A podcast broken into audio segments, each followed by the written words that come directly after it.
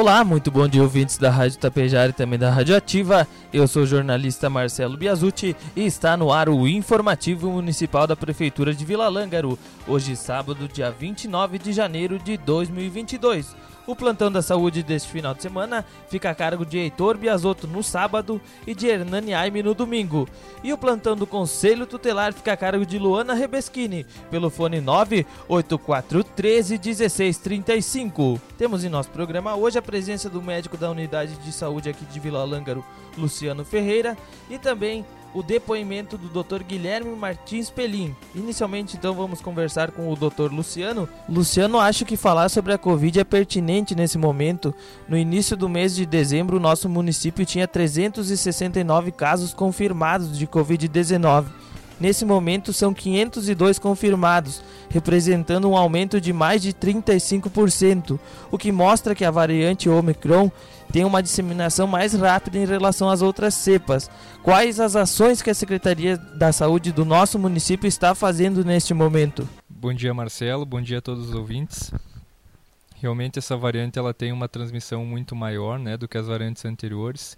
E nos últimos dias nós nós estivemos reunidos, né, com, juntamente com o prefeito e os outros membros do comitê, para que a gente pudesse tomar as ações necessárias, né, para para evitar essa transmissão.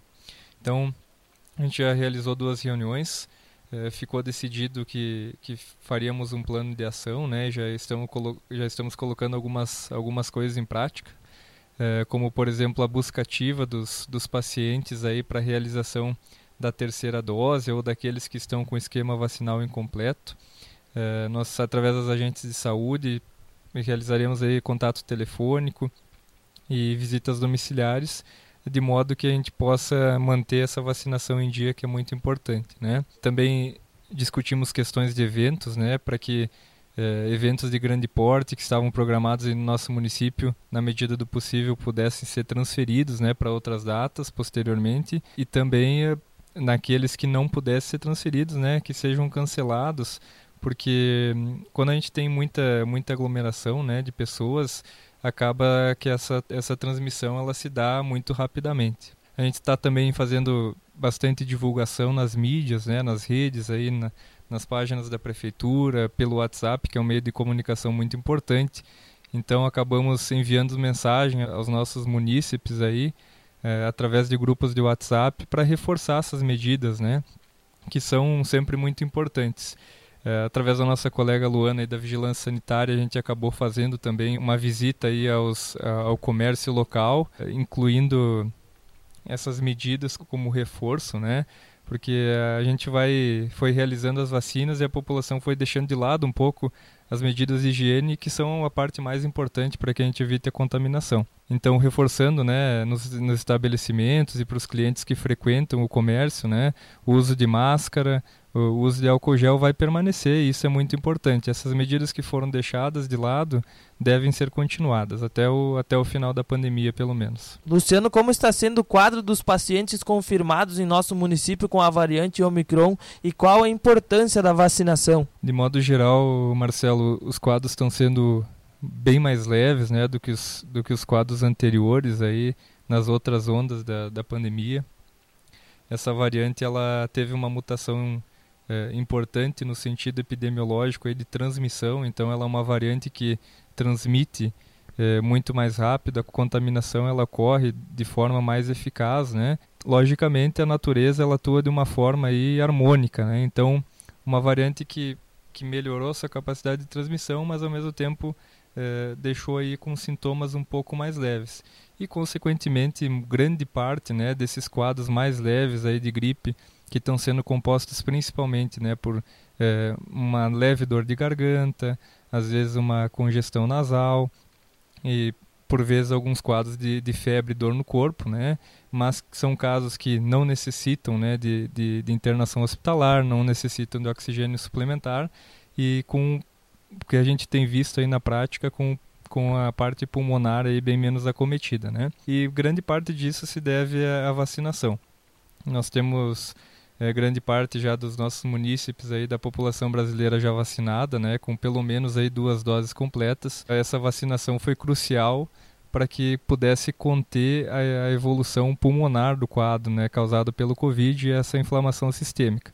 Então a vacinação através da, do, dos anticorpos ali que ela cria no nosso organismo, a gente consegue deixar os sintomas muito mais brandos e fazer com que quadros que anteriormente eram muito mais complexos e de difícil manejo, hoje se tornem quadros mais leves, principalmente nas pessoas imunocomprometidas, nos idosos e com comorbidades.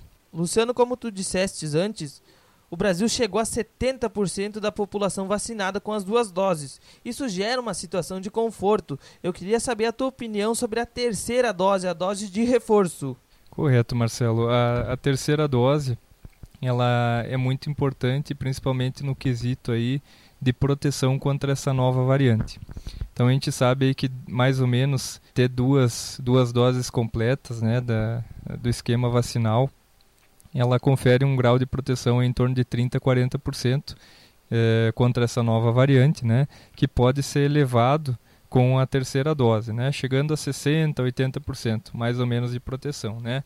Isso varia muito de, de cada indivíduo e da, da produção de anticorpos de cada um. Logo, as pessoas que estão com as duas doses completas e que já entraram em, em, calendário de vacinação para dose de reforço e não realizar essa dose são consideradas com esquema vacinal incompleto.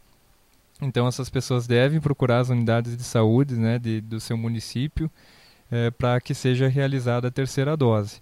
É, então quem já entrou com a terceira dose né, pelo calendário e fez, a, e fez essa dose vai estar tá com o esquema vacinal completo e consequentemente conferindo uma proteção maior né, contra essa nova variante. Luciano, nas últimas semanas foi iniciada a vacinação nas nossas crianças.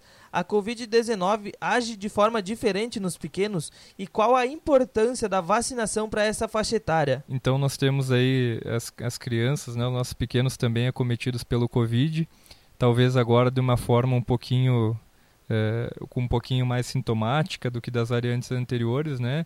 E também de uma forma mais branda.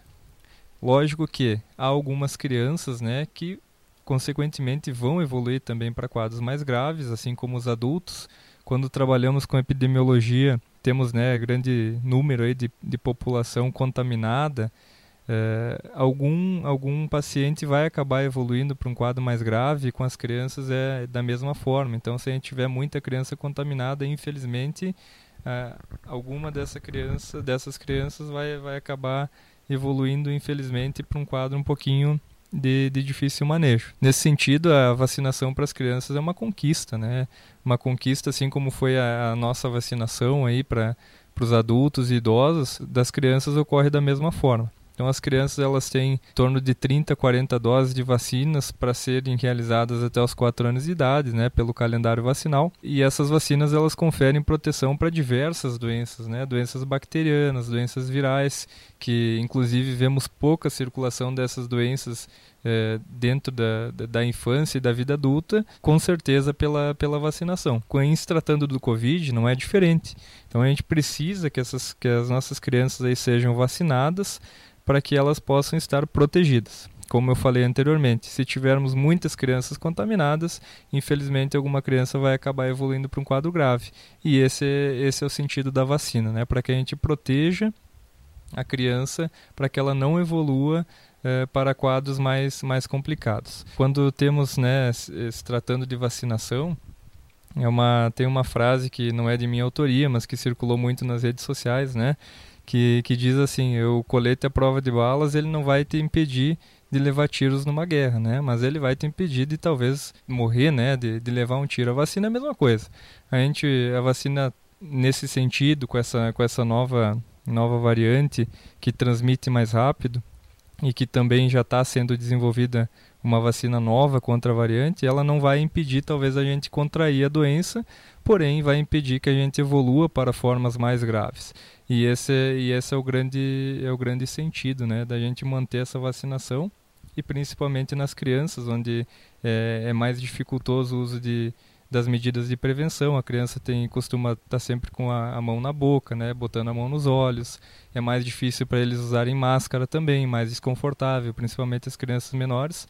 E aí a vacinação vai entrar para acabar protegendo numa população que é mais vulnerável e de mais fácil transmissibilidade do vírus, né? Então quero agradecer a todos os ouvintes, espero que o nosso recado, as nossas tentativas de, de fazer a população entender que essas medidas né, são muito importantes, que devemos continuar usando máscara, continuar evitando aglomerações, continuar usando álcool gel, vamos acabar sempre batendo na mesma tecla, porque isso que principalmente, né, junto com a vacina, vai impedir a disseminação da, uh, dessa nova variante. Desejo um bom fim de semana a todos e um abraço a todos os ouvintes. Obrigado, Luciano, então, pelas informações. Agora, então, vamos ouvir o depoimento do Dr. Guilherme Martins Pelim. Bom dia, povo de Vila Langro, que é Guilherme Martins Pelim, médico clínico geral do posto de saúde Vila Lângaro, já quase seis anos médico com a cidade. Gosto muito do povo de Vila Lângaro, tenho um carinho muito grande pela cidade. E gostaria de dizer, explicar, na verdade, que eu tenho um plano de me tornar psiquiatra. Muitos pacientes sabem disso, né? Tenho pretensão de fazer o curso, de estudar e fazer a prova de título. E devido a esse curso que eu passei agora em Porto Alegre, eu fui infelizmente forçado a tomar uma decisão difícil, que é a de me desligar do posto de Vila Lângaro para poder continuar os meus estudos, né? É, foi uma decisão difícil, foi uma decisão ruim, eu não gostei de tomar essa decisão porque eu tenho um carinho muito grande pela cidade. Mas eu preciso continuar com o meu projeto, tocar a minha carreira. Quem sabe um dia a gente não volta a trabalhar junto, né? E eu fico ainda à disposição da cidade, né? No meu consultório particular. Mas, infelizmente, essa decisão, uma decisão ruim de tomar. A vida tem dessas situações, não é a primeira vez que acontece na cidade, já aconteceu com outros colegas de terem que se desligar, né? A lei é, funciona de um jeito para todos, não não é como a gente quer, então se às vezes a gente tem que se submeter a abrir mão de alguma coisa que a gente gosta para a gente tocar os nossos projetos, a gente precisa. E é o que me aconteceu agora. Tem lembrar, né, que vocês têm o Dr. Luciano, vocês vão ter outros médicos novos que vão chegar aí que são muito competentes e vocês podem confiar. Tem a doutora Mariana, pediatra, o doutor Rogério. Eu gostaria muito que vocês lembrassem também que vocês têm muita gente boa né? não só na área da medicina, toda a equipe, né? de enfermagem, as técnicas, os dentistas, os auxiliares, as psicólogas, né? As minhas colegas psicólogos que eu trabalhei muito tempo junto, né? A Daniela e a Patrícia, elas vão cuidar bem de vocês. Desejo muita felicidade, muita, muito progresso para a cidade de Vila Langre e para o povo. Também gostaria de agradecer o ex-prefeito Cláudio Cir Milani e o atual prefeito Anildo Costela por terem me recebido na cidade com muito respeito, com, com muito apoio ao meu trabalho. Toda vez que eu tentei estudar, trazer coisas boas para a cidade, eles, eles sempre me apoiaram.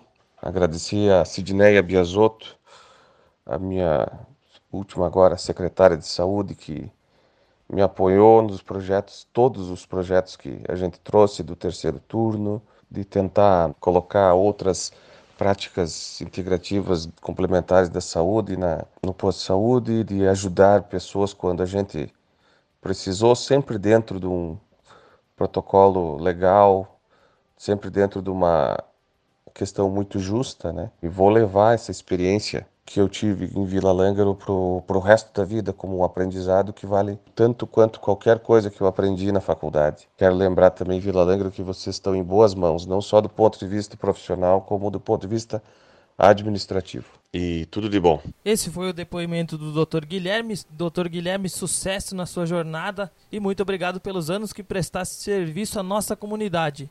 Antes de encerrar o programa, então, um aviso. O presidente da Capela Nossa Senhora do Rosário de Vila Lângaro comunica que, devido ao aumento de casos de Covid-19 em nosso município, o jantar baile do Chopp, previsto para o dia 5 de fevereiro, foi transferido para o dia 27 de agosto, com a mesma programação. Então, transferido o baile do Chopp previsto para o dia 5 de fevereiro para o dia 27 de agosto. O informativo deste sábado vai ficando por aqui. Agradeço a companhia de você, ouvinte. Tenham todos um ótimo final de semana e até o próximo sábado.